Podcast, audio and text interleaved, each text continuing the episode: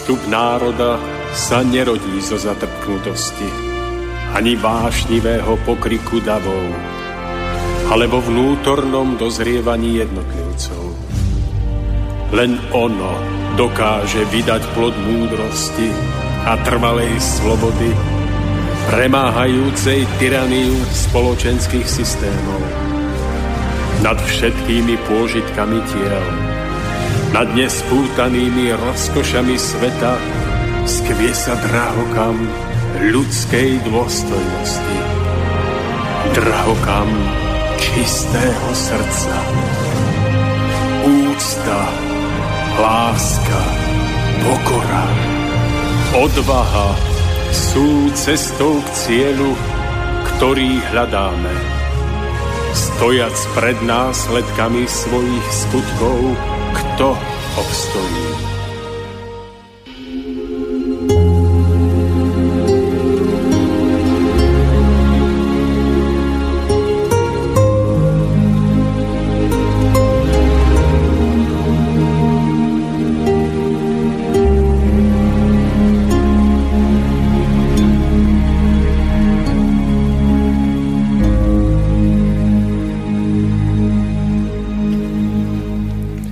Ak mám byť úprimný, tak za najväčší súčasný globálny problém považujem materializmus. Mám však na mysli materializmus v najširšom, v najširšom slova zmysle, teda pripútanie ľudí ku všetkému hmotnému, zmenu hodnôt týmto smerom. Kvôli týmto čisto hmotným hodnotám dochádza k veľmi nežiadúcim spoločenským javom, ktoré sa spočiatku síce zdajú byť iba okrajovými, no postupne zasahujú celú spoločnosť tak dochádza k šíreniu najrôznejších závislostí, ako je fajčenie, alkohol, drogy, herné automaty, ale aj závislosť na počítačových hrách, na televízore, či dokonca na fotbale. Ľudia jednoducho nevidia nič hodnotnejšie, tak sa upínajú k týmto formám spoločnosti sa vedú prevažne iba prázdne reči, čo sa pretavilo a muselo sa pretaviť do vedenia štátu, kde stoja tí najväčší táraji, teda ľudia, ktorí vedia prázdnymi rečami obratne zakryť svoje skutočné úmysly. Darmo si predtým budeme zakrývať oči, keď dobre vieme, že to tak je. Ako ideál je predstavovaný človek, ktorý má veľa peňazí a preto môže spolahlivo zabezpečiť svoju rodinu a svoje potomstvo.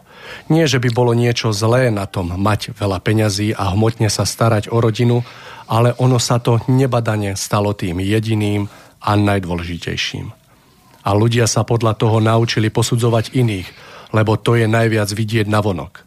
Avšak snať každý môže potvrdiť, že mier a príjemná atmosféra domáceho prostredia, kde nedochádza príliš často k rozporom a hádkam, je niečo, čo je nad všetky peniaze. A dvojnásobne to asi potvrdí ten, kto doma zažíva niečo iné, než práve mier. Tak sa dnes veci posudzujú iba povrchne. Zdanie sa stáva dôležitejším než skutočnosť.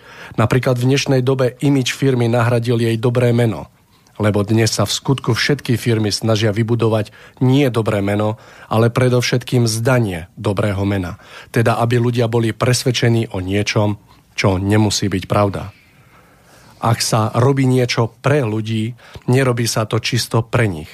Teda preto, aby sa im pomohlo, ale preto, aby na tom niekto niečo získal.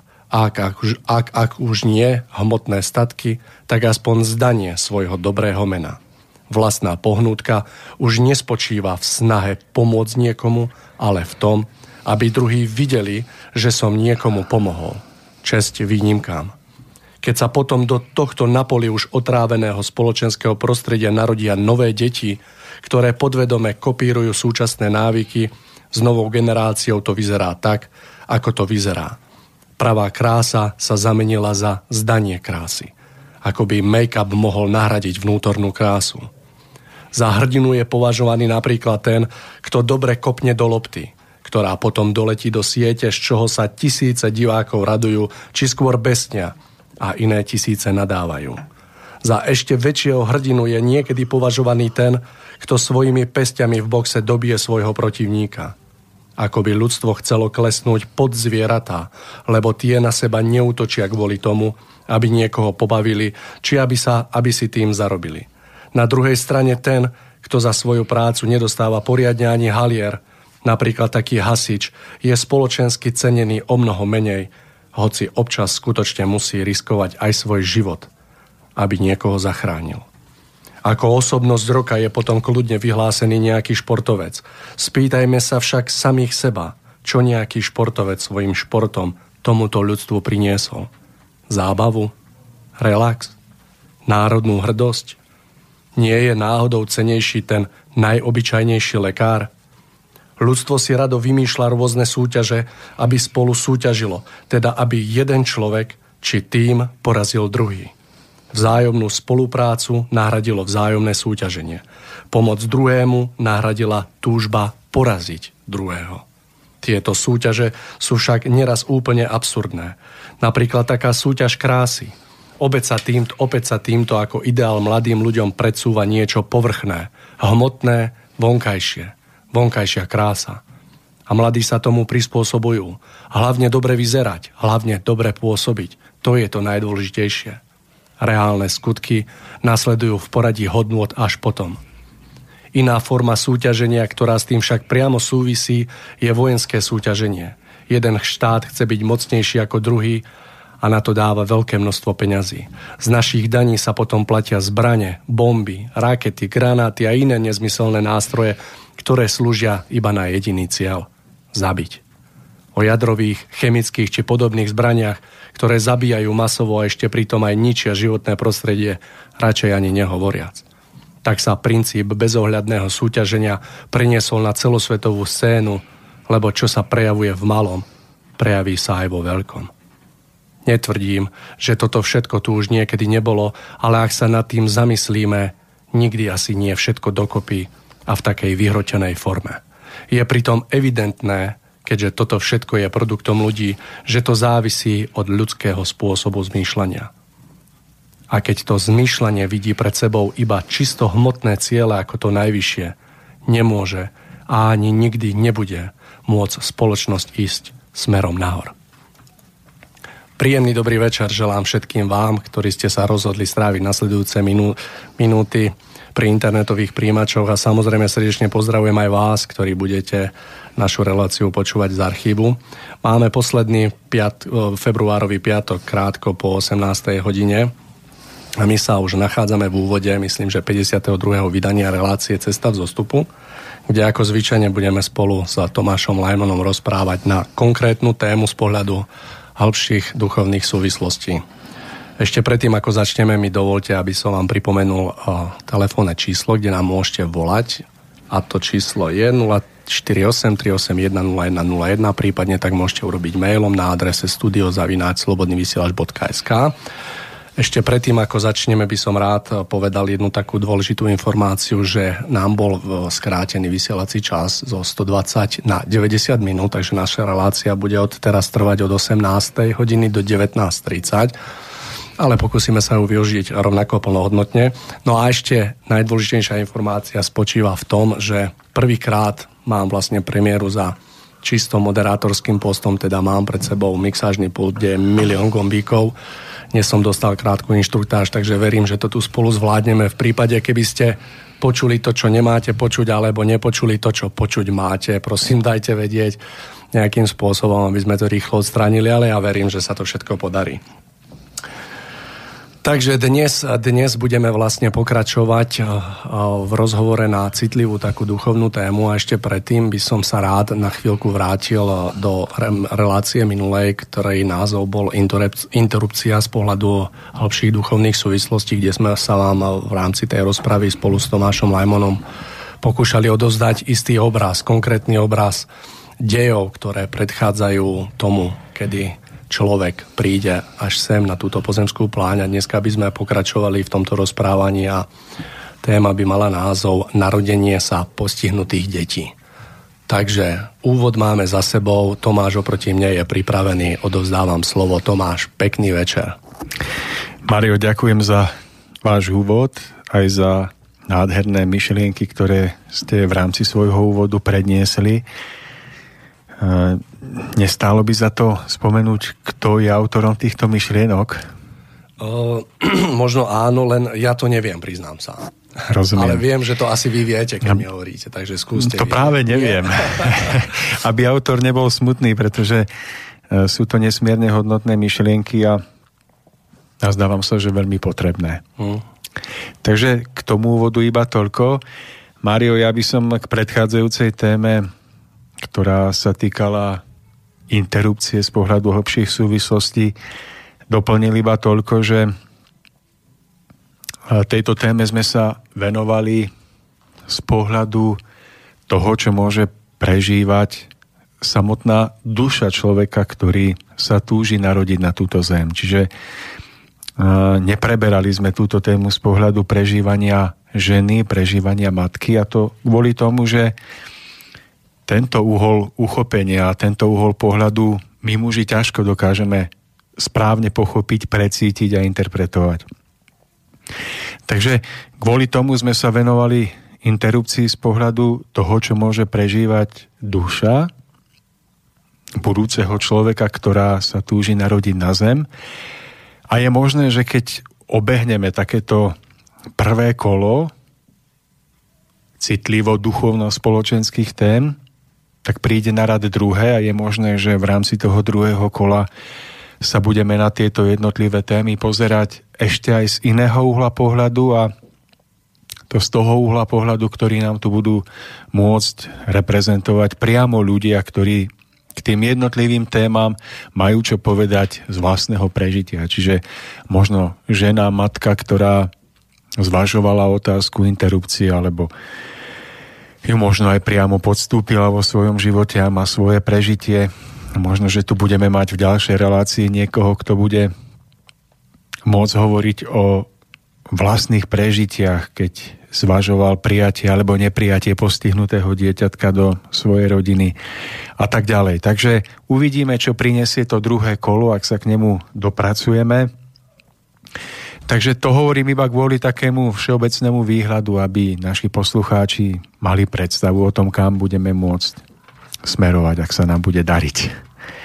Máriu, ja dúfam, že to, že sedíte za týmto mixážnym pultom, nám neuberie možnosť diskutovať a spoločne viesť dialog nad našimi témami, tak verím, že to nejako zvládneme. A ja určite verím aj ja, aj keď naozaj sa tu cítim ako v kozmickej lodi dva monitory predo mňou a fakt tých tlačítiek je tu veľa, ale našťastie ich ne, ne, nemám používať veľa, takže ja verím, že to spoločne zvládneme a že naozaj naša debata bude plnohodnotná tak, ako vždy.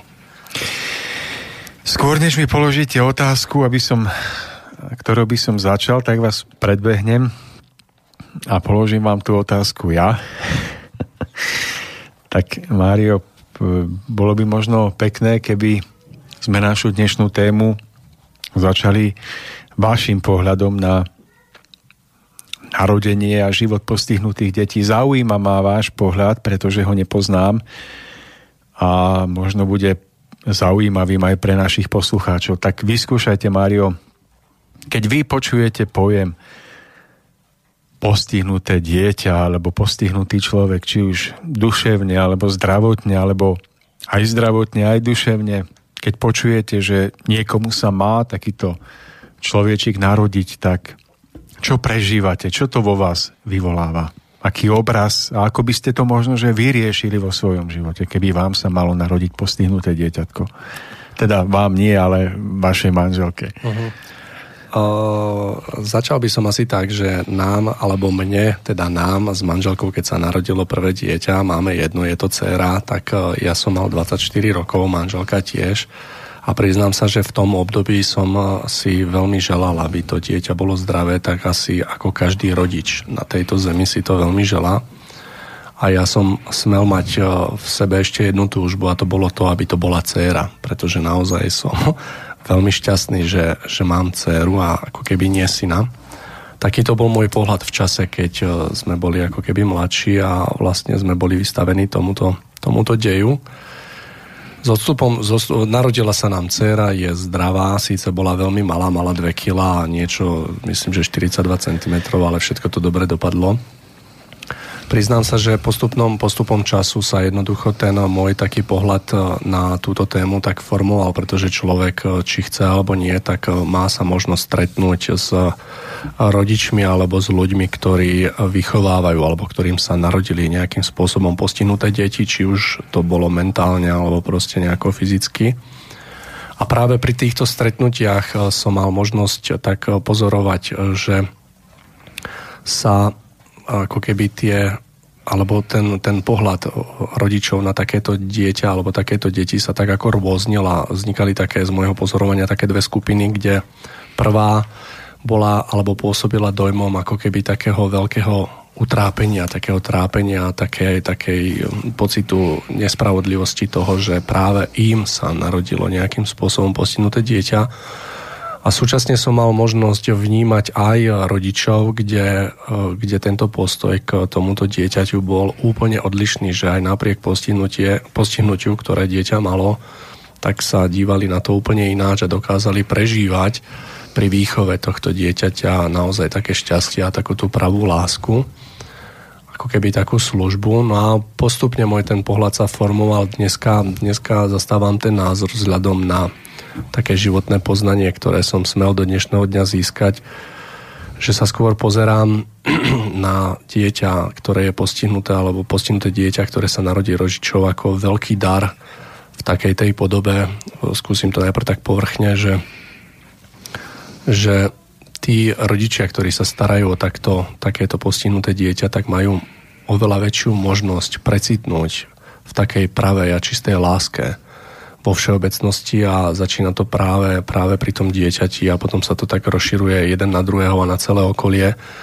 Takže mm, ten názor sa zmenil v tom, že nie je to ako keby také utrpenie, aj keď viem, že to častokrát nie je jednoduché pre tých rodičov, lebo poznám osobne naozaj aj rodičov, kde si postihnuté dieťa vyžaduje 24 hodinovú opateru a naozaj so všetkým, čo k tomu akože prináleží.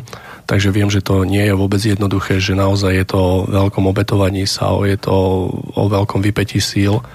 Ale na druhej strane som mal možnosť práve pri týchto rodičoch vnímať tú veľkú lásku, ktorú, ktorú tomu dieťaťu dajú a že to dokážu tú situáciu prijať taká, aká je a že to dieťa vôbec nie je menej cenné, aj keď sa nedokáže ako keby prejaviť. No a dnes už dnes už s tým takým základom toho takého, takého duchovného poznania viem, že alebo to vnímam tak, že častokrát ten, ten ľudský duch, ktorý sa nachádza v postihnutom tele, tak naozaj je to duch veľmi čistý, veľmi, poviem príklad, môže byť veľmi krásny, alebo je to, je to duch, ktorému bolo takouto formou možné niečo si odčiniť, niečo odpíkať a tie, tie, všetky tie otiene tých súvislostí, prečo sa a komu sa to tak udeje, tak naozaj sú vedené takou rukou spravodlivosti a naozaj v plnej láske a o, jediné, v čom ako keby zlyhávame, alebo je také nepostačujúce, je náš vlastný pohľad na celkové to dianie a je to také oklieštené a vtedy človek dokáže pozerať alebo pozerá na to ako na niečo nespravodlivé tak, taký, tak v úvode taký ľahký, ľahký pohľad na vec. Ďakujem, Mário. Pre mňa veľmi prínosný vhľad a poučný. Ja by som sa zároveň opýtal, teraz si na chvíľku vymeníme úlohy, celkom neplánovane. Ako vy vidíte ten dôvod mm, vlastne prečo ľudia dnes vnímajú to, že postihnuté dieťa je niečím, čo môže byť pre rodinu príťaž. Prečo dnes je to tak, že mnohokrát ľudia, keď sa dozvedia, že sa im má narodiť postihnuté dieťa, tak si povedia, že, že radšej si ho nechajme zobrať, skôr než sa narodí. Tak myslím si, že tento pohľad matky alebo tých rodičov prámení práve z nevedomosti celkového diania životného diania a všetkých súvislostí, ktoré so životom súvisia. Pretože, ako sme sa rozprávali v minulej relácii, keby sme mali, a verím, že aj mnoho divákov, ktorí nás počúvajú, nadobudli ten pohľad, alebo si dokážu, dokážu predstaviť ten celkový obraz dejov, ktoré predchádzajú tomu, kedy alebo čo všetko sa musí udiať, aby sa človek narodil na túto zem, tak e, chýba nám, chýba nám taký, také celkové porozumenie týchto dejov a taká povrchnosť, ktorá nazerá iba na to, že je to v poriadku vtedy, keď to dieťa je nepostihnuté, pretože s postihnutým alebo s narodením postihnutého dieťaťa myslím si, že v prvom rade bežnému človeku vyplávajú na povrch také myšlienky, ako je obrovská starosť, e, možno nejaký druh neslobody, alebo nejaké, nejaké takéto veci, ktoré sú spojené s tým, že nebude ako keby schopný plnohodnotne a šťastne prežívať e, celú tú výchovu a možno je to strach z toho, že čo, čo budeme robiť, e, že, že to bude celkom iné a možno sú to aj, aj také výčitky toho, že, alebo otázky typu, prečo práve nám sa toto udialo. Aj keď viem dneska, že pravda je úplne, úplne iná a naozaj uh, príchod postihnutého dieťaťa do rodiny uh, nie je preto, aby, aby človeku alebo rodičom a okoliu uškodil, ale práve naopak, aby ich vzburcoval, aby im, um, ako by som to vyjadril, aby aby ich niečomu naučil, aby, aby dokázali viacej precitnúť, aby sa stali, stali viacej ľudskými, aby sa im umožnilo, alebo je im umožnené o, poviem príklad, mm, vyformovať si niečo, čo nemali vyformované, alebo proste zvládnuť niečo, čo nemali zvládnuté, je potrebné zvládnuť pre ten vývoj ľudského ducha. Ja by som váš pohľad doplnil vlastne môjim pohľadom, ktorým vnímam túto problematiku, že vlastne v tejto otázke platí to, čo platí vo všetkých iných vážnych otázkach spojených s ľudským bytím človeka vôbec na Zemi a s jeho existenciou, že pohľad na každú otázku je spojený s tým, že či sa pozeráme na život človeka z pohľadu vonkajších vecí z pohľadu materiálneho videnia hmoty a so všetkým, čo je s hmotou spojené, alebo sa pozeráme na život človeka z pohľadu hĺbších duchovných súvislostí. A to, aký, na aký uhol pohľadu dozrieme, tak to zásadne ovplyvňuje, ako potom jednotlivé otázky spojené s našim životom riešime. Toto je akýsi uholný kameň nášho bytia. To, aký uhol pohľadu si zvolíme, na aký vnútorne dozrieme. Mm, ak by sme sa pozerali na život človeka z toho bežného uhla pohľadu, ktorý v dnešnej konzumnej spoločnosti ešte stále prevláda, tak by sme došli k názoru, že vlastne človek je iba tým hmotným telom, ktoré môžeme na sebe navzájom vidieť a dojdeme k názoru, že vlastne smrťou človeka všetko končí.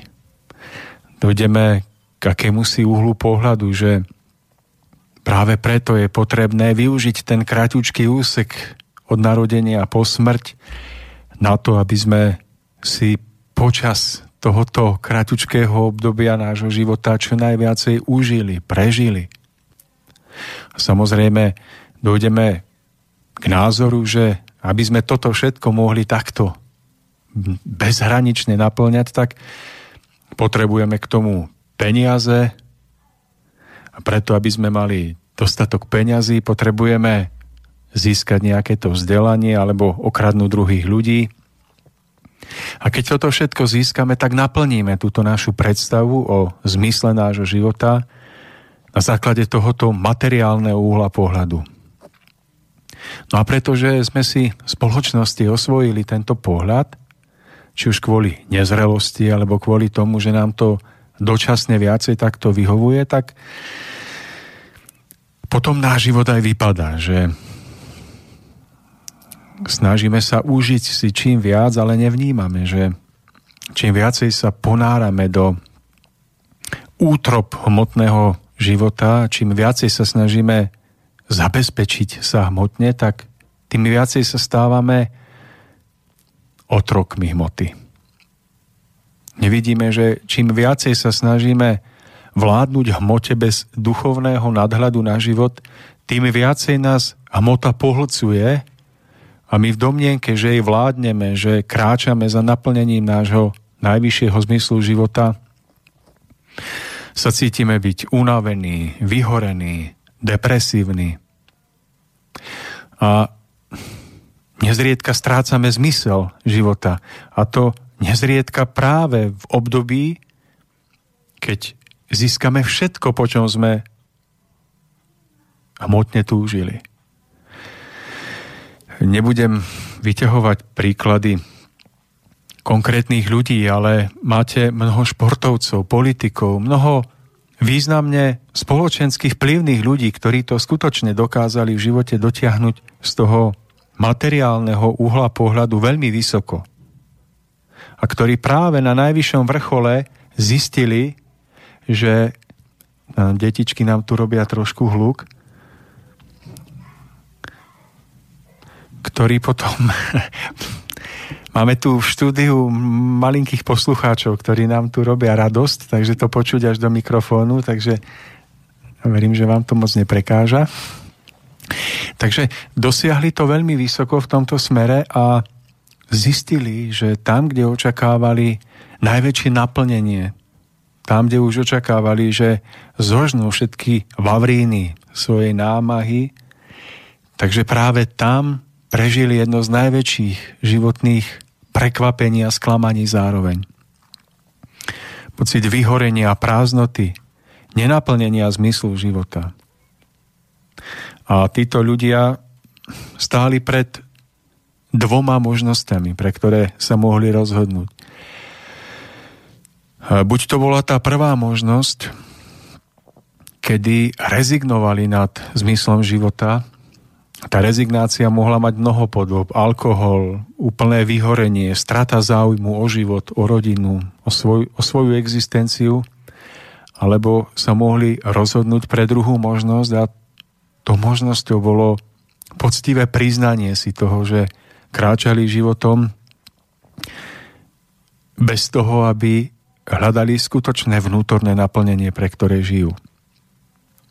Takže toto je jeden uhol pohľadu, a tento uhol pohľadu sa samozrejme premieta aj do problematiky narodenia alebo nenarodenia postihnutých detí. A keby ste sa opýtali, v čom sa premieta, no tak moja odpoveď je taká, že premieta sa v tom, že ak sa človek pozerá na život iba z pohľadu Mm, toho kratučkého úseku od narodenia po smrť a ne, nepozerá sa na život ako na cestu vnútorného vývoja a nehľadá vo veciach hlbší zmysel, tak veľmi rýchlo dôjde k názoru, že na čo je vlastne narodenie postihnutého dieťaťa, keď ono nemôže naplniť všetky tie atributy šťastného života, šťastného z hľadiska toho materiálneho uhla pohľadu na život tak na čo je vlastne narodenie takéhoto dieťaťa, veď ono vlastne nikdy nemôže si užívať plnohodnotne, nikdy nemôže mať tie drahé autá, partnerov striedať, nemôže byť bohaté materiálne. Vlastne na čo je takáto existencia dobrá? Tak s týmto obmedzeným úhlom pohľadu, alebo teda týmto druhom pohľadu dojdeme k názoru, že áno, v takom prípade je veľkou pomocou pre dušu takéhoto dieťaťa alebo aj pre tú matku, keď takéto dieťa sa ani nenarodí. Pretože vyhne sa mnohým nešťastiam, sklamaniam, človek sa mu budú ešte vysmievať, že je také a onaké a, a vlastne bude lepšie, keď sa ani nenarodí. A matka nebude musieť znášať tú spoločenskú príťaž, že, že porodila postihnuté dieťa, nebude si musieť ukracovať zo svojej kariéry a z toho kariérneho rastu, ktorý si vytýčila ako ten najvyšší cieľ svojho života. A tak vlastne dojdeme k jednoznačnému záveru, že ak na život budeme pozerať z, materi- z materiálneho úhla pohľadu, tak, tak áno, postihnuté dieťa je vlastne príťažou a bude lepšie, keď sa nenarodí. A nazdávam sa, že práve preto, že mnoho ľudí si osvojilo tento názor, tak potom to tie mladé žienky aj tak riešia v živote, že prídu na vyšetrenie, tam sa dozvedia od doktora, že čakajú postihnuté dieťatko a on im hneď ponúkne možnosť. Chcete si to nechať zobrať? No a väčšinou to končí tak, že pod týmto materiálnym uhlom pohľadu, keď žena nevidí hlbší zmysel svojho bytia, vlastne vývoja ducha ako takého, tak podľahne vonkajšiemu tlaku a nechá si to dieťa zobrať. Takže Mário, toto je akoby jeden uhol pohľadu a je to uhol pohľadu, ktorý je väčšinový. je väčšinový, ktorý je jednoducho zažitý, ale ktorý má aj svoje veľké úskalia. A potom je ten druhý uhol pohľadu a to je uhol pohľadu, ktorý sa snaží vidieť viac, než vidia hmotné oči hmotného tela. A práve to je uhol pohľadu, ktorý sa snaží za všetkým hľadať to najdôležitejšie, čo, prečo človek existuje. A to je vnútorný duchovný vývoj každého jednotlivca.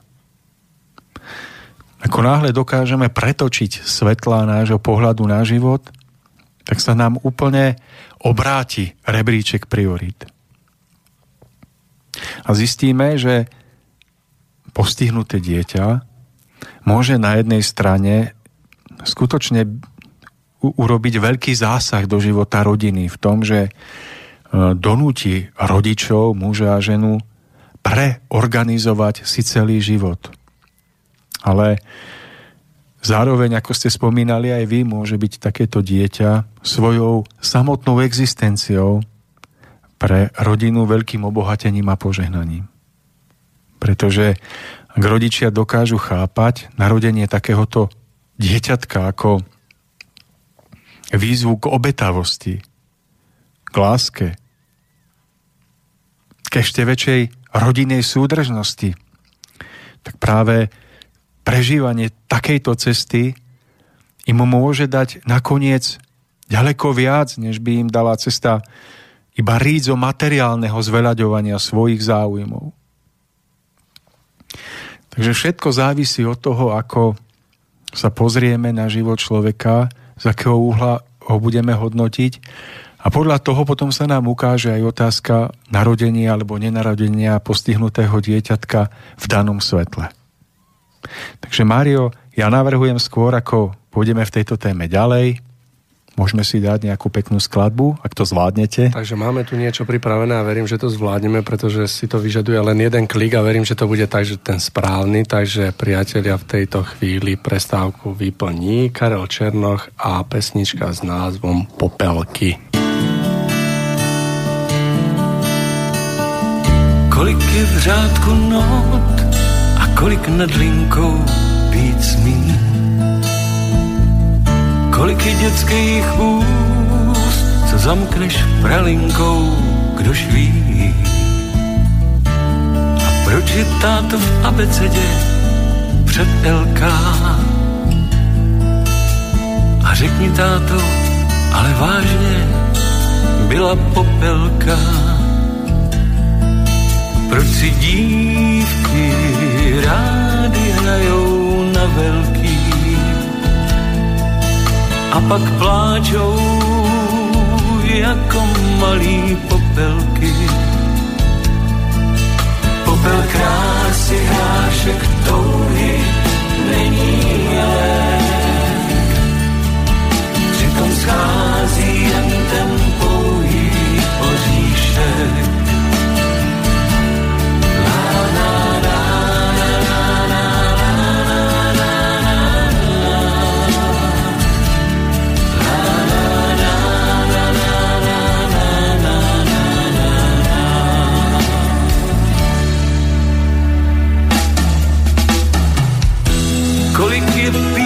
Na poušti a kolik tou pouští vede cest. Když éro zemi opouští, co všechno sebou musí nést. A může se táto malý změnit ve velký. A řekni táto, ale vážně, jsou teď popelky je to krásný hrát si věčně s otázkou. Je krásný běžet dál i za láskou. Věčně práce, běžet světem, řeknu vám. Proto fandím dětem a všem popelkám.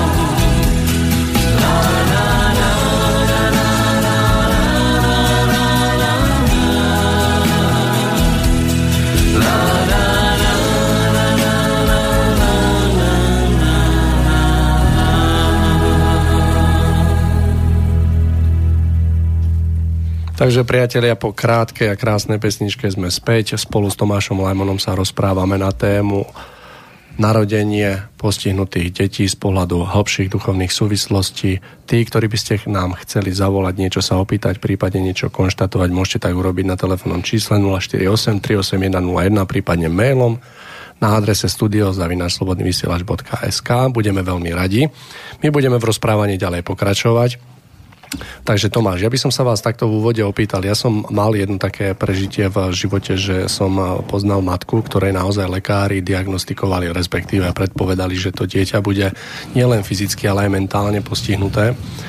A táto matka aj napriek všetkým týmto prognozám sa rozhodla, že e, interrupciu nepodstúpi a ono to malo potom taký proces, že dieťatko porodila, položili jeho do náruče a dieťa asi po dvoch minútach odišlo, zomrelo a veľmi také vtedy ešte zvláštne bolo pre mňa vyjadrenie matky, že naozaj precítila uh, ako keby obrovské šťastie aj napriek uh, tomuto takému priebehu, ktorý naozaj z toho hrubohmotného na- nazerania sa javí ako veľmi smutný, strašný a tragický.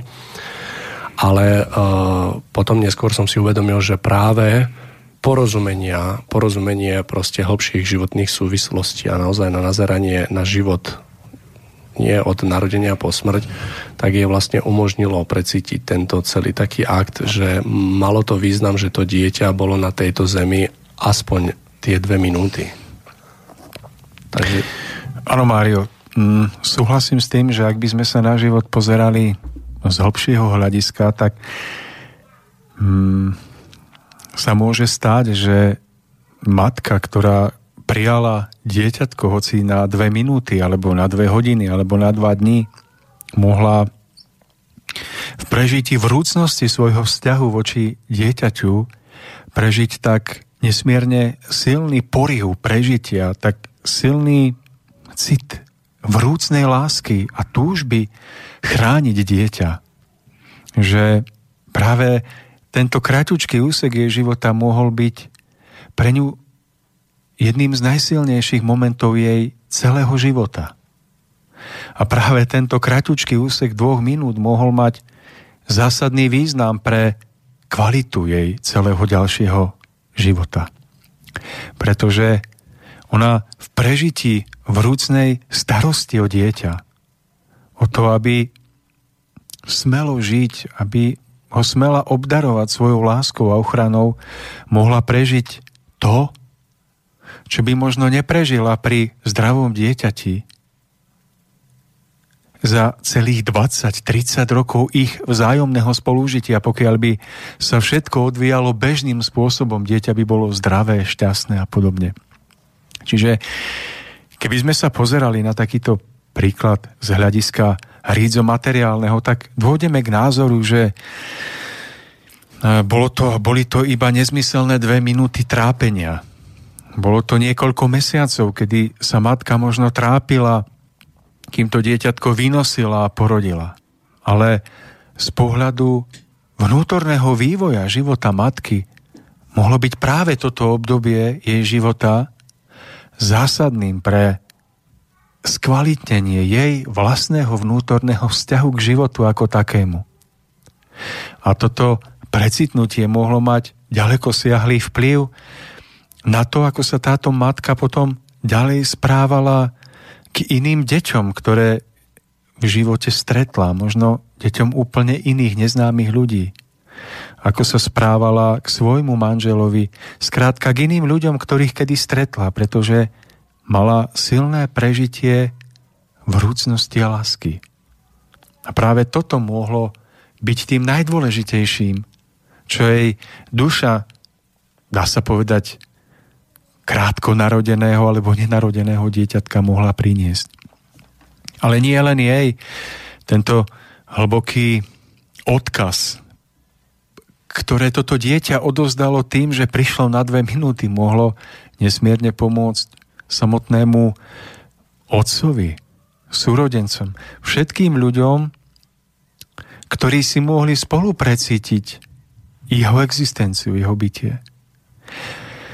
A pretože nič nie je samoučelné, tak je možné, že aj duša samotného dieťaťa si mohla prežiť niečo veľmi dôležité, čo my nikdy nespoznáme, ani si nemôžeme plnohodnotne uvedomiť, ale čo pre dušu samotného krátko narodeného dieťaťa mohlo mať väčší zmysel, než predpokladáme. Pretože tie najväčšie deje, tie najväčšie búrky, ale zároveň aj najväčšie nádherné prežitia sa odohrávajú vo vnútri. Sú skryté pod povrchom, kam nevidia naše hrubohmotné oči. Takže súhlasím s tým, že kratučký okamih pobytu takéhoto dieťaťa na zemi mohol byť v danom prípade pre daných zúčastnených, pre matku, pre dieťa, pre otca, užitočnejším, než keby to dieťa žilo celý život. Samozrejme, môže to byť tak, že opäť matka alebo otec si môže zvoliť ten druhý uhol pohľadu a môže si povedať, že na čo to bolo dobré. Ale ako ste vyspomínali na začiatku, je na nás, aký uhol pohľadu si zvolíme a je na nás, či dáme jednotlivým etapám nášho života zmysel a stanú sa pre náš život hodnotnými klenotmi a darmi, alebo budú iba nezmyselnými prežitiami. Toto všetko je v našich rukách. Keď sa pozerám na súčasný svet, tak momentálne vnímam, že naozaj prevláda väčšina rodičov, ktorí sa na svoje postihnuté dieťa, ktoré musia vychovávať, pozerajú skôr ako na, na veľké utrpenia, trápenia, bolesť a na obrovské obmedzenie, na to, že nie sú schopní vďaka tomu, že majú postihnuté dieťa prežiť plnohodnotný život tak, ako vidia vo svojom okolí. Tomáš, možno Možno taká otázka, e, bolo by možné v pár vetách, pár myšlienkach e, dať takýmto ľuďom akoby dobre mienenú radu, že, e, že po zamyslení sa nad istými vecami by mohlo dôjsť k takému prepolovaniu jedno toho postoja k tomu dieťaťu a k prežívaniu takejto situácie a výchovy?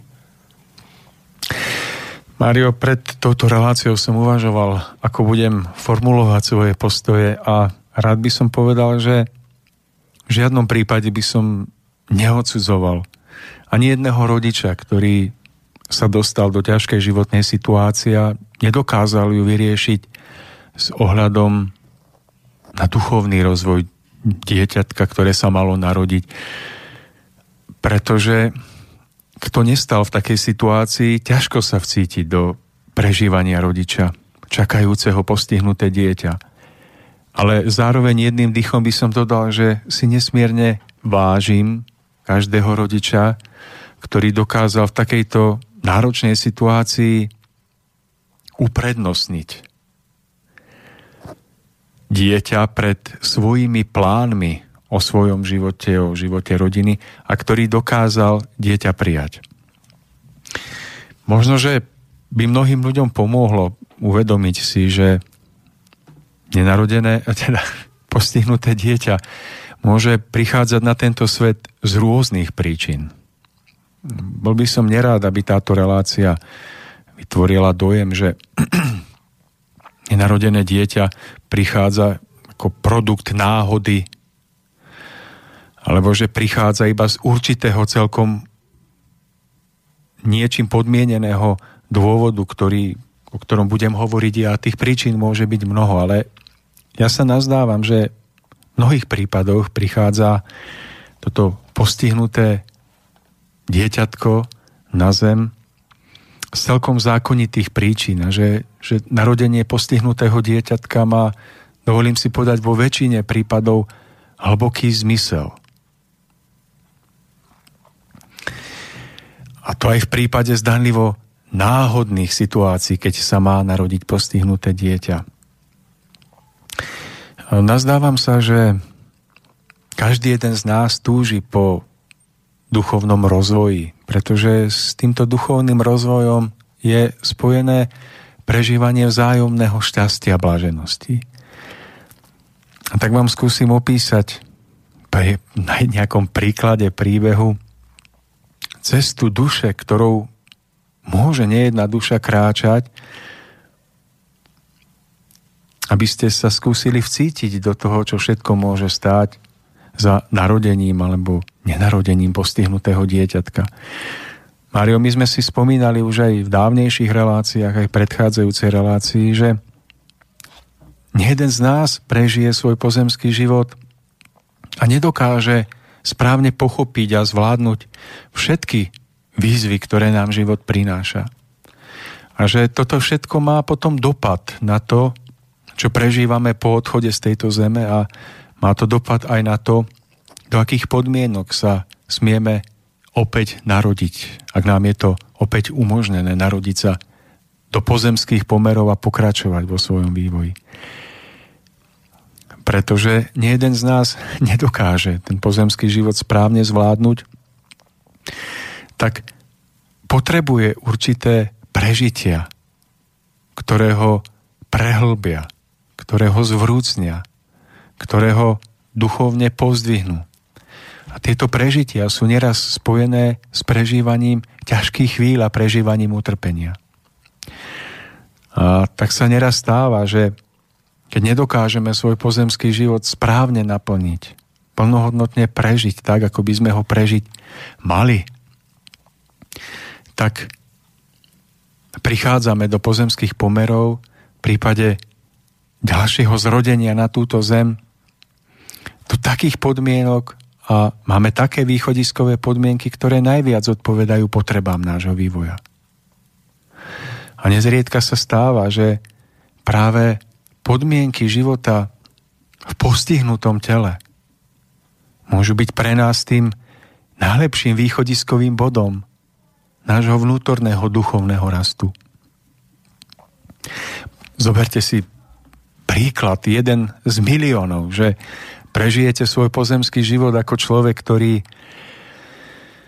má navonok všetky bohatstva tohto sveta, ktorý si myslí, že mu patrí celý svet, ale spíšne začne si myslieť, že jeho pozemské telo je dôvodom, pre ktorý ho druhí ľudia majú obdivovať. Možno, že takýto človek sa stane, ak je to žena napríklad, môže sa stať nejakou manekínkou, bude predádzať svoje telo, všetci ju budú obdivovať. A ona na sklonku, ani na sklonku života možno nespozná, že, že jej život mal ešte hĺbší zmysel, ktorý nenašla kvôli tomu, že všetko sadila na krásu tela. Môže to byť príklad profesionálneho športovca, ktorý sa tak zameral na telesný rozmer svojho bytia, že, že všetko sádzal na to, aby bol najlepším športovcom. A možno skutočne sa aj veľmi vysoko vypracoval a možno sa stal obdivovaným. Ako ste spomínali v úvode relácie, že možno dal veľa gólov do tej správnej bránky a si myslel, ako veľmi zmysluplne prežil svoj život. A odišiel z tejto zeme a nakoniec sám vo svojom najhlbšom vnútri musel spoznať, že, že svoj život vlastne nenaplnil.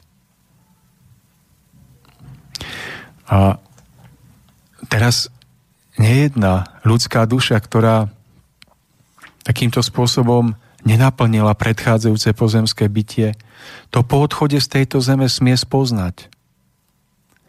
A túži po náprave všetkého pokazeného. A tak sa nezriedka stáva, že práve takáto duša, keď jej opäť umožnené prísť na túto zem, tak prosí o to, aby už smela kráčať cestou, kedy bude uchránená pred pádom do podobných chýb, v ktorých kedysi zlyhala. A tak sa stáva, v mnohých prípadoch, a netvrdím, že vo všetkých, ale v mnohých prípadoch, že takáto ľudská duša sama prosí o to, aby sa smela narodiť do takého tela, ktoré ju bude svojim uspôsobením prirodzene privádzať k naplneniu hlbšieho zmyslu života.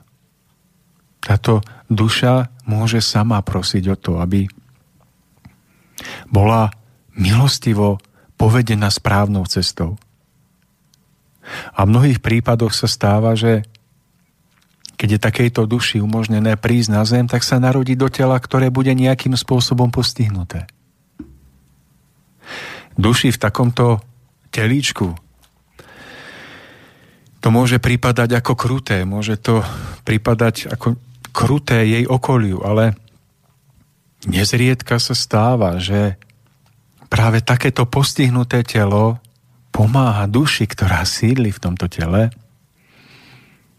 kráčať vnútorne, správnejším spôsobom, pretože duša v takomto tele je prirodzene uchránená pred mnohými pokúšeniami, ktoré zo sebou prináša prenájom alebo správa zdravého, krásneho tela. Tak sa prirodzene stáva, že duša v takomto telíčku je akoby uväznená. Nám sa to môže tak zdať, že je uväznená. Ale o čo menej je jej umožnené rozvíjať sa navonok, o to viacej sa môže rozvíjať vnútorne môže si hlboko prežiť hĺbšie city lásky, pokiaľ je rodičmi prijatá, pokiaľ je okolím prijatá.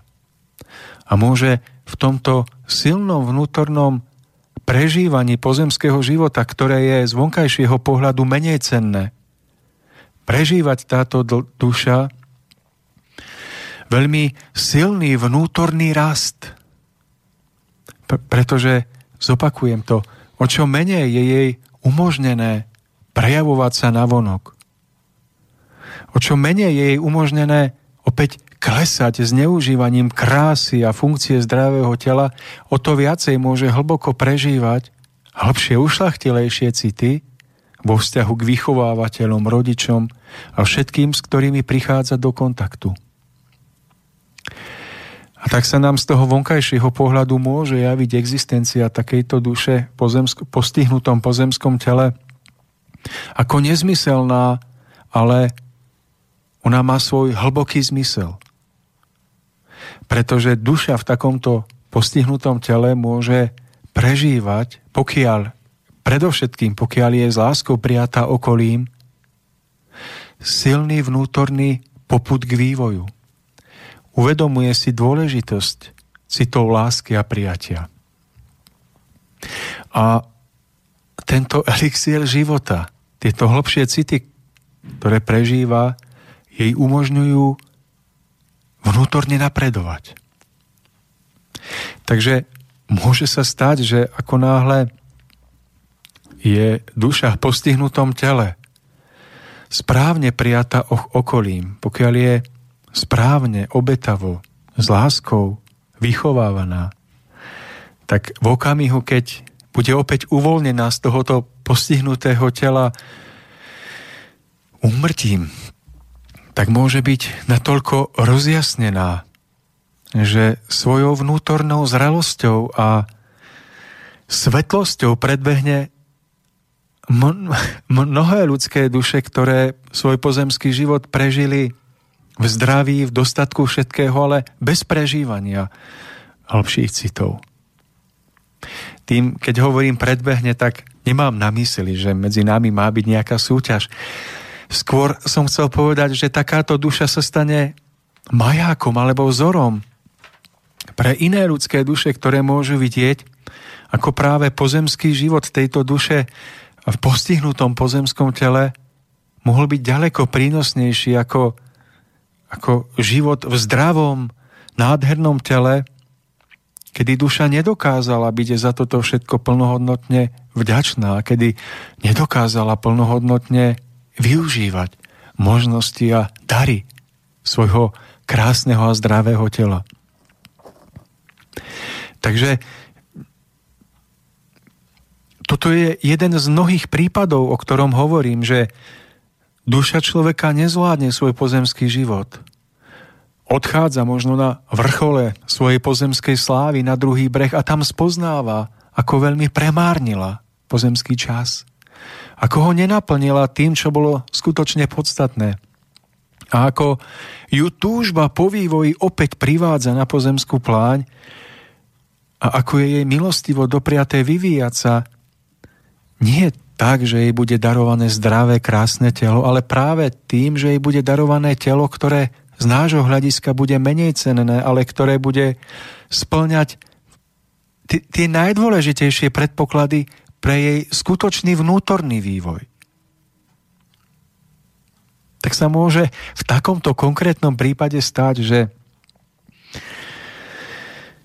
práve tá najnešťastnejšia inkarnácia duše do postihnutého pozemského tela bude tým, na čo bude táto duša v ďalších premenách svojho bytia spomínať ako na tú najdôležitejšiu etapu svojho vývoja. Pretože táto duša si mohla prežiť nielen to, že bola uchránená pred zneužitím zdravého a krásneho tela, ale že bola práve v odkázanosti, ktorú prežíva postihnuté dieťa voči rodičom, milostivo privedená k prežívaniu hĺbších citov. Nezriedka práve tá odkázanosť duše, ktorá doživotne potrebuje prežívať lásku okolia, je tým najsilnejším, čo ju vnútorne formuje a posúva nesmierne vysoko nahor.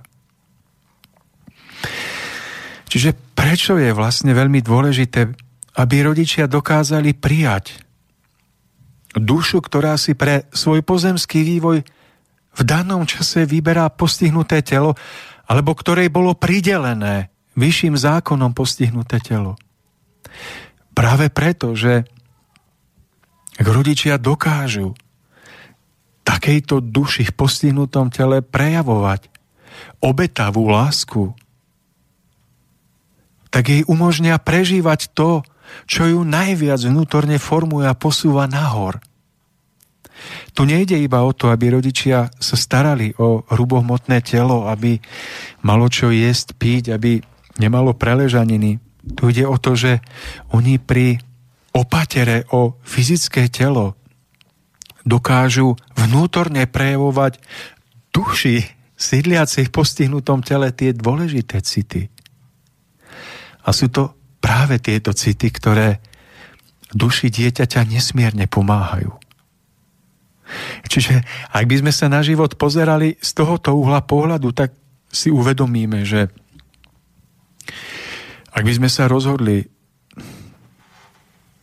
takémuto dieťaťu znemožniť vývoj, tak v skutočnosti sa staviame proti princípu života. Pretože princíp života je spojený s vývojom. A vývoj je spojený so spolužitím, so vzájomným prijatím. A druhou stránkou tohoto veľkého obrazu alebo veľkého príbehu je to, že tu sa dáva možnosť samotnej duši sídliacej v postihnutom tele vnútorne rásť, ale zároveň sa umožňuje samotným rodičom, starajúcim sa o takéto postihnuté dieťatko, vnútorne rásť. Pretože svojou obetavosťou, tým, že sú nútení na novo preusporiadať rebríček svojich životných hodnôt, že sú nútení zanechať nezriedka zamestnanie, ktorému sa venovali minimálne jeden z rodičov keď sú nútení k tomuto dieťatku, dá sa povedať, každú noc vstávať, dennodenne ho opatrovať, 24 hodín denne opatrovať, tak sú pri, prirodzene vedení k veľkej miere svojho vlastného obetovania sa pre život dieťaťa. A takáto služba ich nesmierne očistuje. A stáva sa, že pokiaľ rodičia dokážu svoju úlohu prijať s čistou láskou a obetavosťou, tak dokážu z vlastného konta svojich osudových restov z vlastnej záťaže, ktorou sa v predchádzajúcich premenách svojho bytia zaťažili svojou necitlivosťou voči druhým, svojou hrubosťou, dokážu z tohoto veľkého konta mnohé očistiť. Takže keď rodičia starajúci sa o takéto dieťa, alebo opatrovatelia starajúci sa o takéto dieťa, raz odchádzajú z pozemského tela na onen breh, spoznávajú, že síce možno nestihli toho z pozemského hľadiska tak mnoho, že si nestihli zarobiť na tie najdrahšie a nestihli mať tak mnoho pozemských výhod ako iní ľudia, ktorí sa narodili zdravé deti, ale zistia, že získali to najpodstatnejšie, pretože spoznávajú, že najväčšou odmenou im je prežívanie vnútornej ľahkosti, ktorá vyplýva z ich vlastného vnútorného oslobodenia, ako ktorému došlo celkom prirodzeným spôsobom ich vývoja. V tom, že uprednostnením života a blaha svojho dieťaťa dokázali prekonať svoje vlastné priania. A toto je pre mnohých tá najväčšia a najsilnejšia cesta vedúca k ich vnútornému oslobodeniu a pozneseniu. Ak by sme sa na život, narodenie postihnutého dieťatka pozerali z takéhoto uhla pohľadu, tak zistíme, že bez ohľadu na to, či sa má takéto dieťa narodiť z akýchkoľvek príčin, náhodných alebo nenáhodných, tak vždy môže byť veľkým obohatením, ak, sa, ak ho dokážu zúčastnené strany správne prijať. Domnievam sa, že pria, práve, práve z povrchného nazarania na život a z nepochopenia tých najhlbších a najpodstatnejších súvislostí života potom dochádza k nesprávnym rozhodnutím a k takej nemožnosti pochopiť veci tak, ako v skutočnosti sú. V každom prípade si myslím, že naozaj nech už je príchod duše do takéhoto tela z akýchkoľvek dôvodov, tak je tu vždy ku, ku veľkému prospechu, či už duši, ktorá sa v takomto tele nachádza a taktiež, ako ste spomínali, naozaj pre rodičov a zúčastnených, pretože tiež si myslím, že naozaj starostlivosť o, o dieťa si vyžaduje naozaj veľkú, veľké seba zaprenie, veľkú, veľkú obetavosť a častokrát veľkú trpezlivosť a človek dokáže práve v prežití a v takejto starostlivosti o postihnuté dieťa naozaj siahnuť na vlastné dno a myslím, že sa dokáže krásne duchovne rozviť. Sú to nádherné vnútorné prežitia, keď rodičia, ktorí prijali postihnuté dieťa a duša samotného postihnutého dieťatka, keď vzájomne sa smú stretnúť na onom brehu po odchode z tejto zeme a keď zároveň smú prežiť obrovskú vďaku za to, že smeli prežiť pozemský život, ktorým bol darovaný. Pretože postihnuté dieťa sa náhle ukáže ako dieťa, ktoré v sebe ukrývalo nádhernú rožiarenú dušu. A že to postihnutie, ktoré sme my tu na zemi videli a prežívali, sa týkalo iba pozemského tela, krátučkej časti, púče danej ľudskej duše. A vlastne zúčastnení smú potom prežívať obrovské naplnenie a šťastie, ktoré sa nedá popísať slovami a nevyrovná sa tomuto šťastiu žiadna radosť pozemských majetkov, ktoré by rodičia získali na úkor prijatia postihnutého dieťatka. Takže Mário, ja som chvíľočku pracoval v ústave pre mentálne postihnutých Pretože v určitej etape svojho života, som o tom ale viackrát hovoril, tak to nebudem rozoberať do podrobná. Som vnímal, že takáto práca má v mojom živote zmysel.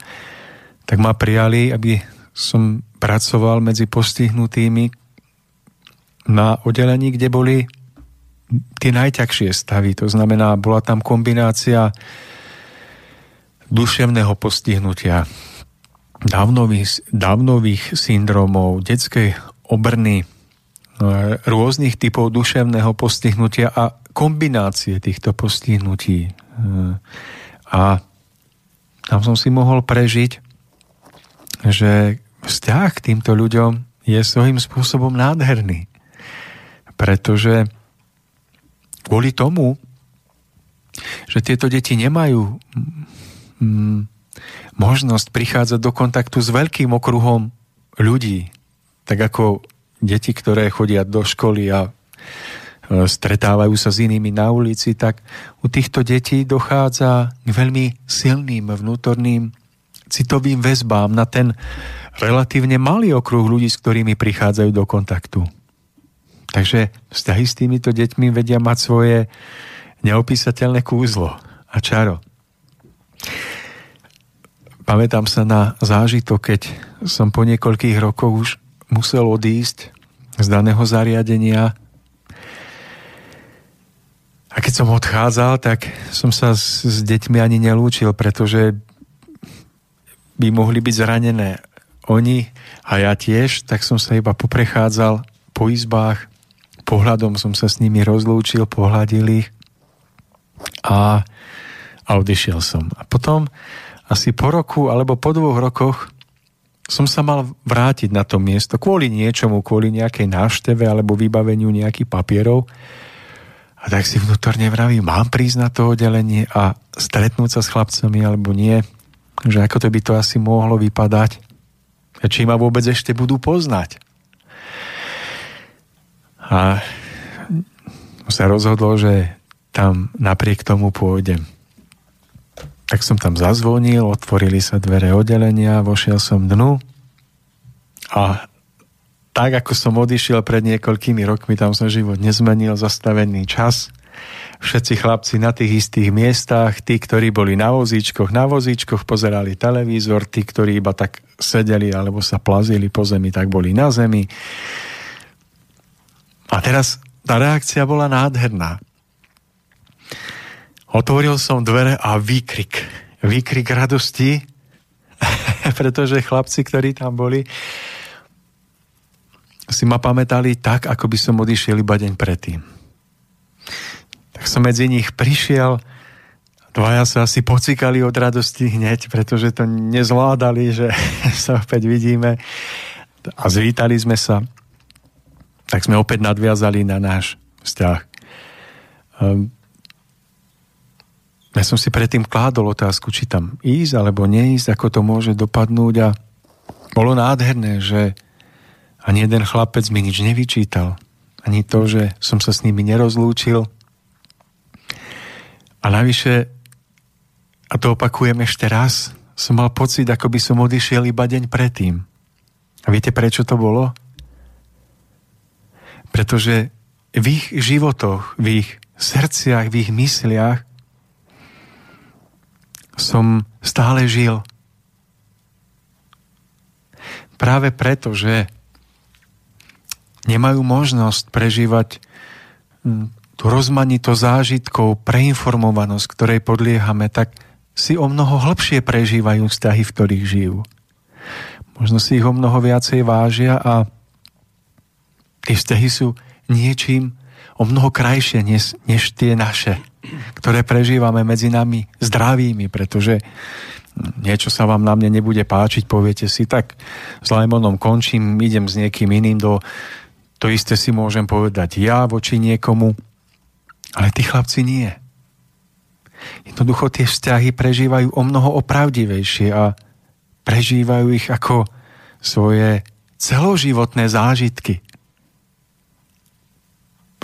A hovorím o tom preto, nie preto, že chcem hovoriť o sebe a o svojej životnej ceste, ale kvôli tomu, že niekedy vám práve vzťah voči postihnutému človeku, ktorý si vás o mnoho viacej zažije alebo o mnoho viacej sa vám dokáže priblížiť a otvoriť, že vám takýto vzťah dá ďaleko viac, než práve vzťah voči niekomu, kto vás jednoducho neberie tak vážne. Viete, keď komunikujete s niekým cez Skype a teraz on má pocit, že vás má dosť, tak stlačí červený gombík a, a všetko končí. Ale tieto vzťahy sú opravdivejšie.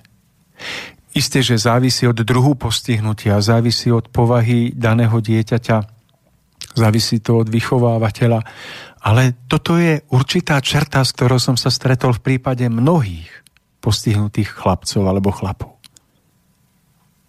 A to je veľmi cenné. Tomáš, na chvíľočku, na chvíľočku vás preruším. Máme tu jeden mail, ktorý práve sa tu objavil od eh, poslucháčky Janky Takže dobrý večer. Dovolte, aby som sa zapojila do témy o rodení postihnutých detí. Otázkou je, čo je pre vás postihnuté dieťa. Je to mentálne postihnutie alebo fyzické? Nemožno zahrňovať všetky, všetkých postihnutých ľudí do jedného vreca. Spoločnosť, v ktorej momentálne žijeme už niekoľko desaťročí, doslova pohrda bytostiami, ktoré sa inkarnujú práve že do týchto postihnutých tiel doslova zabraňuje prežitiu si lekcie nášho duchovného rozvoja na tejto planéte. Život na planéte Zem považujem za školu, v ktorej sme si všetci rovní, pretože každý v sebe nosí temno a svetlo. Záleží na každom jednotli, jedino, jedincovi, čo bude krmiť. Neznamená preto, že privádzať postihnuté deti na svet je nutné zlo, ktorému budeme zabraňovať predčasnými násilnými potratmi.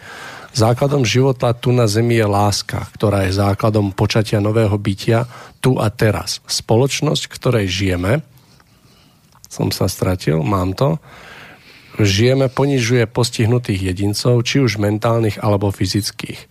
Ak nezmení spoločnosť svoj postoj k danej situácii, tak potom nemôžeme tvrdiť, že žijeme v láske, v bezpodmienečnej láske, ktorá drží nás ako celok pri živote. Spoločnosť, myslím, nás ľudí žijúcich tu práve teraz. Sme to práve my, kto tvoríme myšlienkovú sieť zvanú svet. Pekný večer prajem všetkým poslucháčom a radia, ktoré by konečne malo začať vytvárať nové zdravé myslenie pred neobmedzujúci život každého z nás, každého originálneho jedinca. Ďakujem, Jana.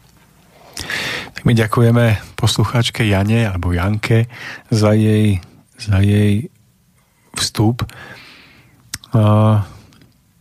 Ja som nešpecifikoval postihnutia kvôli tomu, že či už by sa jednalo o zdravotné postihnutie, kedy sa dieťa narodí ja neviem, s dávnovým syndromom, alebo narodí sa s detskou obrnou, alebo akokoľvek postihnuté, môže mať hydrocefalus, alebo niečo iné. Nešpec- nešpecifikoval som to kvôli tomu, že ako náhle sa človek s materiálnym pohľadom na život dozvie, že bude mať dieťa, ktoré už nebude plnohodnotne zdravé a krásne, tak je to dostatočný dôvod na to, aby ho považoval, aby rodič takéto dieťa považoval za menej cenné a jednoducho vôbec zvažoval, či ho prijať alebo nie. Ja sa nazdávam, že ak si osvojíme rizo materiálny uhol pohľadu na život, tak, tak jednoducho je úplne jedno, či to dieťa bude mať postihnutie duševné alebo zdravotné, alebo to bude kombinácia týchto postihnutí, postihnutí. Jednoducho bude v našom obmedzenom pohľade na život považované za, za menej cenné. A skutočne sa nazdávam, že je úplne jedno, či pôjde o postihnutie také alebo onaké. Ale ak si dokážeme uchopiť hĺbší uhol pohľadu, tak nakoniec zistíme, že hm, poviem vám, Mário, jeden sen. Nezvyknem hovoriť svoje sny, lebo sú to vnútorné stavy prežití a mnohé sny sú s miešaninou mnohých pocitov a nemajú lepší zmysel. Ale tento jeden sen bol, bol pre mňa veľmi poučný a krásny. Snívalo sa mi, že kráčam na vrchol vysokej vzdialenej hory som videl, ako je vrchol hory odo mňa veľmi ďaleko, ako je zasnežený bielým, nádherným bielým snehom. Teraz kráčam, kráčam na vrchol tej hory a predo mnou uzriem kráčať uh, istú pani. No a tá pani niesla v rukách ťažké tašky. Tak si hovorím, no ako táto pani dojde tam hore. Tá hora je ďaleko, vysoko zasnežená. Tak čo mám urobiť? A v tom sne som si povedal, že dobehnem ju, vezmem jej tie tašky a vynesiem jej až na vrchol hory. A tam jej ich jednoducho vrátim. Tak som ju skutočne aj dobehol, Popro- požiadal som ju, aby mi tie tašky dala, ona mi ich dala a ja som s taškami kráčal na vrchol hory. A v tom sne som vyšiel na vrchol hory, sadnem si a pozerám na tú krajinu široko ďaleko s nádherným výhľadom, s veľkou radosťou, že som tam došiel. Pri sebe mám tie dve veľké tašky a čakám, kedy pani príde. Pani nechodí a nechodí. A ja som vám v tom sne riadne vyhľadol. Viete, zaujímavé, že v sne som riadne vyhľadol a teraz si vravím, tak ako čo mám robiť? Už som bol tak hladný, že už by som aj išiel dolu, ale keď som tam mal tie tašky kvôli pani, na ktorú som čakal, tak som sa vybehol pozrieť dolu, do údolia, že kde tá pani vlastne je. A premeral som pohľadom celú cestu a predstavte si, tá pani sa jednoducho stratila. Ja som sa vrátil naspäť, sadol som si na svoje miesto a rozmýšľam, čo idem robiť. A bol som nesmierne hladný a smedný. A tak mi, niečo povedalo, môj vnútorný hlas, že pozri sa do tých tašiek. A ja si hovorím, no pozrieť sa do cudzích tašiek, to sa predsa nerobí. pozri sa do tých tašiek. Tak som tie tašky otvoril a Mario, hádajte, čo tam bolo. No tak to si nedovolím ani typnúť. tie tašky boli plné jedla. Najväčších dobrôt, plné, plné uh, pitia, jedla. A ten istý hlas mi povedal, to jedlo si tu hore doniesol sám pre seba. A ja mám zimomriavky na tele, keď o tom hovorím, pretože prežitie v sne bolo mimoriadne silné. Ja som si náhle uvedomil, že tá pani predo mnou tam nekráčala kvôli sebe. Ona tie dve tašky, ktoré ju obmedzovali a ktorej podlamovali, kolená, tam neniesla kvôli tomu, aby ona vyšla na vrchol tej hory a najedla sa. Ale že ona tam kráčala preto, aby, aby mi dala šancu, aby mi dala šancu jej pomôcť. Rozumiete? Chápete? aby mi dala šancu jej pomôcť.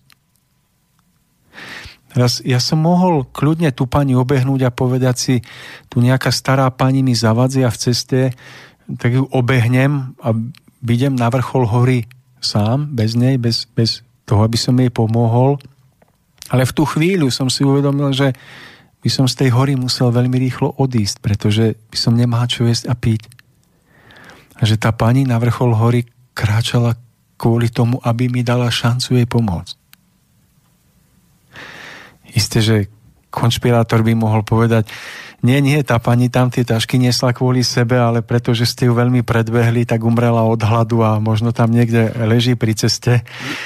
A to iba vy si tak vykladáte ten sen a svojím spôsobom by ten človek mohol mať pravdu, ale prežitie v sne, ktorý vám opisujem, mi dalo zretelne poznať, aký význam mal tento sen. Uh, teraz si možno kladiete otázku, že kvôli čomu tu hovorím tento sen, veď postihnuté deti a tie tašky vôbec spolu nesúvisia. Ale ja vidím, že súvisia. Súvisia práve tým spôsobom, že aj my kráčame na vrchol hory za svojim cieľom oženíme sa, vydáme sa alebo žijeme v nejakom vzťahu a chceme dosiahnuť vrchol svojho života, mať auto, dom, byt a všetko. Ale v tom sa pred nami ukáže tá pani. Nesie tašky a tou pani s taškami môže byť práve to dieťa, ktoré sa nám má narodiť postihnuté. A my môžeme to dieťa ignorovať, ako ja môžem ignorovať tú dotyčnú pani s taškami. Môžem výjsť na vrchol hory, ale zistím, že budem hladný a smedný. To znamená, že budem vnútorne hladný a smedný. Pretože mi bude chýbať prežitie vzťahu, prežitie hĺbších citov a lásky. A takisto sa môžu rodičia rozhodnúť, že budú ignorovať svoje postihnuté dieťa, že ho zahubia skôr, než príde na svet, alebo že ho odsunú do ústavu. A potom si môžu prežiť, že sú na vrchole svojich životných možností, ale sú vnútorne smední a hladní. Alebo môžu tejto pani odniesť jej ťažké tašky, to znamená, môžu prijať postihnuté dieťa a napokon zistia, že oni sa síce obetovali pre neho, ale že úplne nechtiac z toho mali ďaleko väčší vnútorný vonkajší užitok oni sami. Tomáš, ja sa ešte vrátim späť k mailom. Naša Janka nám píše opäť. Prepáčte ešte raz, veď teraz som o tom písala, že sa musí zmeniť postoj spoločnosti k sebe samým. Viete, ale vaše teórie sú presne také, ako keď chlap bude žene rozprávať, že presne vie o tom, aké má menštruačné bolesti. Všetko sú iba teórie, vaše názory. Viete vôbec, ako sa cítia ľudia, ktorých spoločnosť odpíše skôr, ako by sa s nimi seriózne zaoberala? K čomu vedie svet založený na matérii, bez skutočnej lásky, bez cítenia, súcitu? Prosím, skúste mi odpovedať. Ďakujem veľmi pekne. Jana. Takže v krátkosti, lebo máme nejakých 7 minút do mhm. konca. Hovoríme tu o prežitiach ducha, o prežitiach duše a toto prežitie, ktoré sa vpečaťuje do duše postihnutého dieťaťa, ktoré chce prežiť svoj život, toto prežitie môže mať každý jeden z nás. Možno nie jeden z nás už si prežil život v postihnutom tele a má tieto prežitia hlboko vpečatené do svojho vlastného vnútra. A preto keď hovoríme o postihnutom dieťati, tak o ňom hovoríme z prežívania samotného dieťaťa. Nie z pohľadu prežívania matky alebo otca, pretože, ako som už v úvode spomínal, tak na to možno budú vyhradené iné relácie. Takže hovoríme tu o pohľade, ktorý ja osobne považujem za pohľad, ktorý nie je teóriou, pretože pre mňa je tento pohľad životom. A verím tomu, že bude životom aj pre mnohých ľudí, ktorí, ak sa začnú pozerať na život nie iba z pohľadu materiálneho, ale predovšetkým z pohľadu vnútorného, z pohľadu duchovného. Takže im tento pohľad môže mnohé veci poodhaliť a poodkryť. A nakoniec sa ukáže, že z niečoho, čo sa mohlo javiť z počiatku ako teória, je uhol pohľadu, ktorý má váhu meniť životy. Uhol pohľadu, ktorý dokáže matke balancujúcej na hrane toho, či život postihnutého dieťatka prijať alebo neprijať, jej môže ozrejmiť mnohé súvislosti, vďaka ktorým sa rozhodne pre život. A to je cieľom našej relácie. Napriek tomu, že Nikto z nás nedokáže túto problematiku ako jednotlivec poňať a objasniť úplne plnohodnotne a bez medzier, pretože každý jeden z nás sme iba, iba ľuďmi a len v, dokonal, len, len v celku dokážeme vytvárať dokonalosť. Žiadny jednotlivec ju nedokáže priniesť sám za seba. Milí priatelia, áno, nachádzame sa v, úplne záver, v úplnom závere našej relácie. Naozaj 90 minút behlo ako voda z tejto pozície oveľa rýchlejšie, ako som si myslel. Na záver mi už len dovolte poďakovať sa tým, ktorí ste jednoducho vydržali s nami aj napriek tejto téme. A ešte v závere mi dovolte pripomenúť, že tento víkend sa v Lubochni uskutoční ďalšie stretnutie školy duchovného rozhľadu, takže, takže vás týmto srdečne pozývam. Na stránke bart.sk nájdu kontaktné údaje, ak by niektorí mali záujem. Takže... Hej, Tomáš, chcem sa ešte opýtať, máme predstavu o tom, kedy sa tu uvidíme? Ja zatiaľ nemám, Takže uvidíme, nemáme. ako nám to bude utkané vo vlákne Takže osudu. túto informáciu vám teraz neposkytnem, ale verím, že v najbližšej, a najbližšej dobe vlastne sa budete môcť o tom informovať na stránke Slobodného vysielača. Takže, milí poslucháči, veľa síl, oddychnite si a od mikrofónu vás pozdravuje Mário Kováčik. Pekný večer.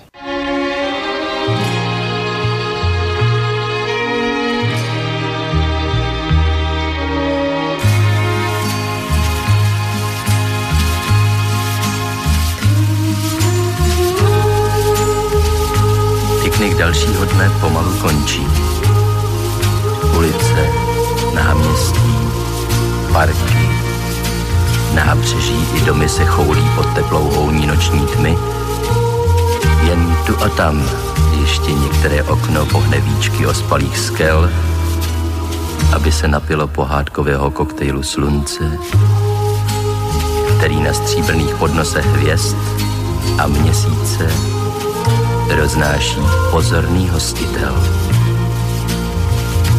A v jeho světle vidím, jak se ve snu usmíváš.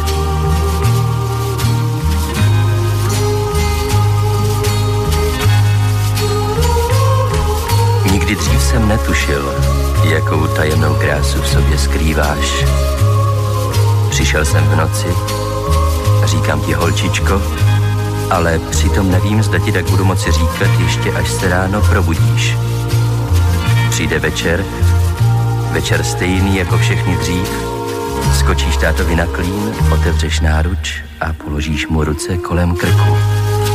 Ale ráno, ráno už budeš příliš velká, abys to udělala znovu. Jsi obraz, který kouzlí čas a stejně jako on se měníš přímo před očima příliš malá, abys mohla řídit auto, ale už dost velká, abych tě uspával pohádkou. Je to velké tajemství, o něm jsem ti nikdy nevyprávěl. Tajemství cesty, jejíž každá část vede ze včerejška do zítřka. Není to cesta snadná, ale ty po ní půjdeš stále dál a necháš za sebou panenky, kočárky, medvídky, barevné míče, mídlové bubliny, papírové draky i mě. Slibuji, že ti nikdy nebudu vyčítat, až poznáš, že svět je mnohem zajímavější než tvůj táta. Včera jsme byli na procházce.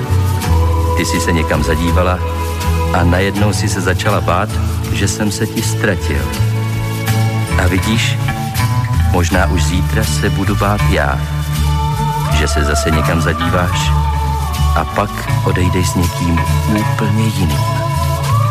Je to tak zvláštní, jak rosteš, přestáváš mít strach a já se začínám bát. Věčný neomylný čas počítá tvé minuty, oblaka úzkostlivě střeží své nejjasnější hvězdy ale ani slunce neuchrání své nejteplejší paprsky, když je zavolá blankitná obloha letního dne. Ne, nikdy jsem nevěřil, že budeš stále žít v domě svých hraček. Ale až vyrosteš z mého náručí a můj svět bude pro tebe příliš malý, nikdy nezapomenu, jak si vířila prach a roznášela panenky po celém domě. Nosila si s nimi i kus slunce. Prach se usadil Panenky uklidila máma, ale tvoje zář zůstane navždy v nás. Tak tady jsem a vyprávím ti co ty spíš. Vlastně protože spíš. Kdybys viděla moji tvář, jistě by se stala, na co myslím a já asi bych nedokázal říct ani slovo. Dívám se na tebe a vidím spící krásu Teď už se jen skloním, abych tě políbil. Nezbudíš se, dobře to víme. Vždyť podle pohádky jen krásný mladý princ může otevřít tvé oči. A já jsem jen otec budoucí ženy. Tak tedy spí. Kdo ví, možná už zítra se probudíš a budeš velkou slečnou a vůbec si neuvědomíš, že si se změnila uprostřed svého snu. ale možná, že to poznáš na mě. Až jednou budu docela jiný. Trochu zamyšlenější, trochu vážnější, trochu smutnější, ale nesmírně bohatý. Dnes v noci jsem viděl princeznu a cítím se jako král.